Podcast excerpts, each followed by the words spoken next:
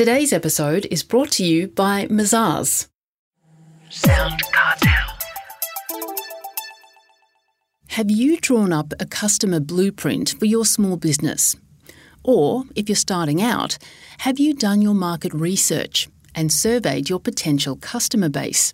If not, you might be missing out on potential profits. From Sound Cartel, I'm Nicole Goodman, and this is Business Essentials Daily.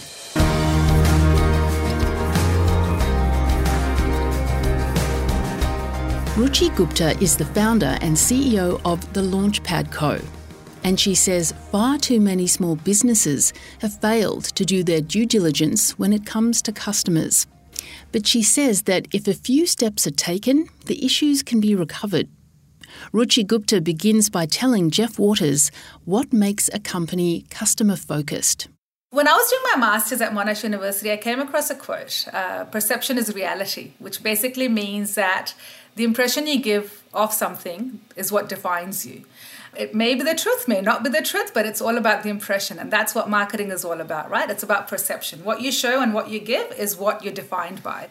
So, how do we create this perception? I guess for any business, the first and foremost thing is understanding your customer.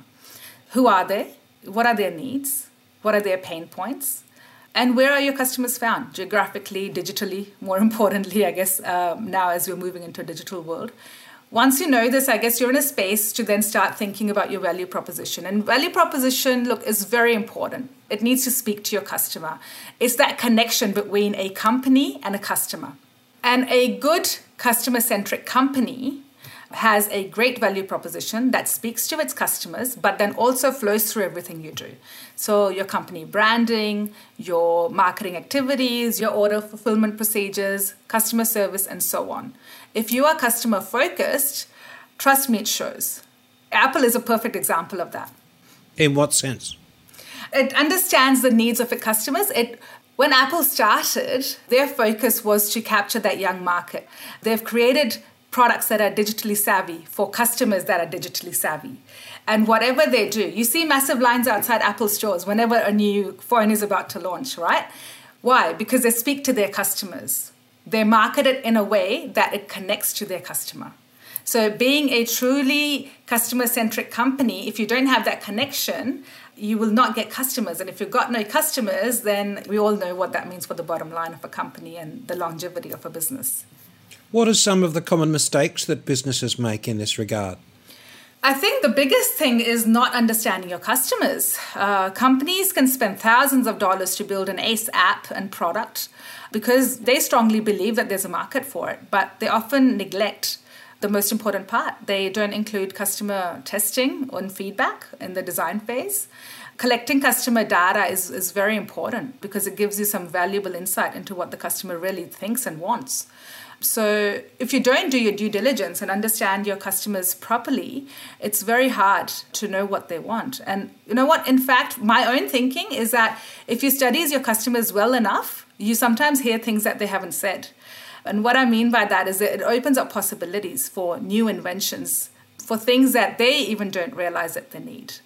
So there's plenty of um, customer experience tools that we can use and that I urge everyone to look at. So if you are starting out as a new business, make sure you do your customer surveys and that you include them in the testing phase. You've spoken in the past about customer blueprints. Is that what you're talking about? So, customer blueprints are a great tool for businesses that exist, uh, especially service businesses. So, think a restaurant for an example. How you would go about doing a customer blueprint is you would take the process map, you would build a process map from end to end from a service perspective. So, you would map out your service element. So, from the time someone books to come to your restaurant till the time that they depart you need to map out that process. You need to talk about where are all the customer touch points.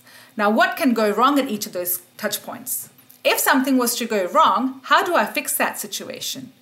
If you're thinking of that ahead of time, means you're able to plan ahead for an issue before it rises.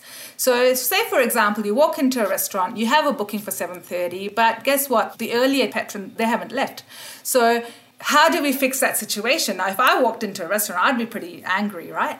So maybe, you know, the provision of a bar that creates a diversion as well and it also means that you know someone sitting at the bar might actually end up spending you know $50 extra because they've paid for an extra drink you know i'm not saying exploit your customers but you need to think about it, enough diversions to increase and improve your customer experience to say. And how does that relate to market research? Look, it's a core part of market research in that once you understand all the issues that can arise from a service point of view, you're planning ahead and you're thinking about all your mitigation strategy as well. So here's a risk that may present itself. It's like insurance, right? Risk management is like insurance. You may or may not ever need it, but you need to plan ahead. So if you're thinking about what can go wrong, means you're better prepared in terms of how to manage it if it does go wrong. You know, instead of having that traditional inside out view of the world, you're thinking from a customer's perspective of how you can influence that business to create a better experience. There's obviously a pandemic going on. How has that changed businesses uh, before and after the pandemic? I think what we all realized is that customer needs and demands can change very, very quickly. And we've seen that, you know, with the global markets shutting down.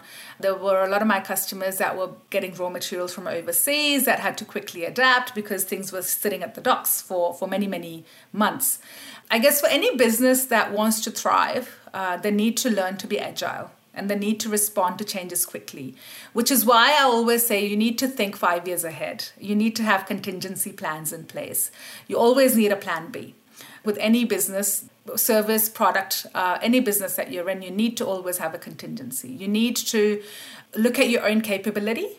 And if there's something that you cannot deliver, you need to think about collaboration with others that can help you deliver.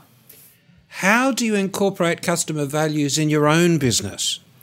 Well, my team and I are all very focused on delivering valuable and ethical customer service. So, you know, sometimes things might take slightly longer than expected, but that's because we want to do what's right by our customers and we want to have, we want to deliver value. That's what we're based on. Our, our core values are authenticity and honesty.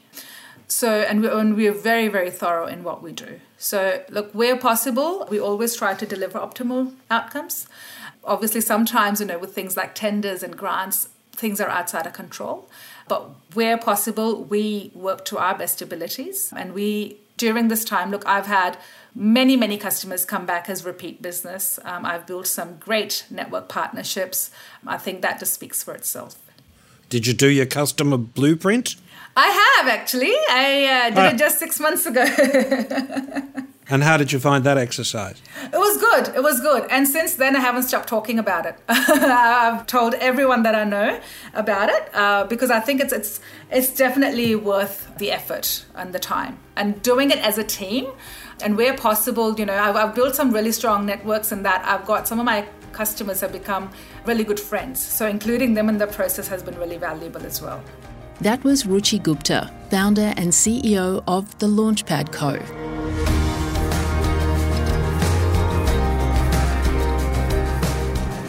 Business Essentials Daily is a Sound Cartel podcast. Producers are Nick Schilberger, Chris Ashmore, Jeff Waters, and myself.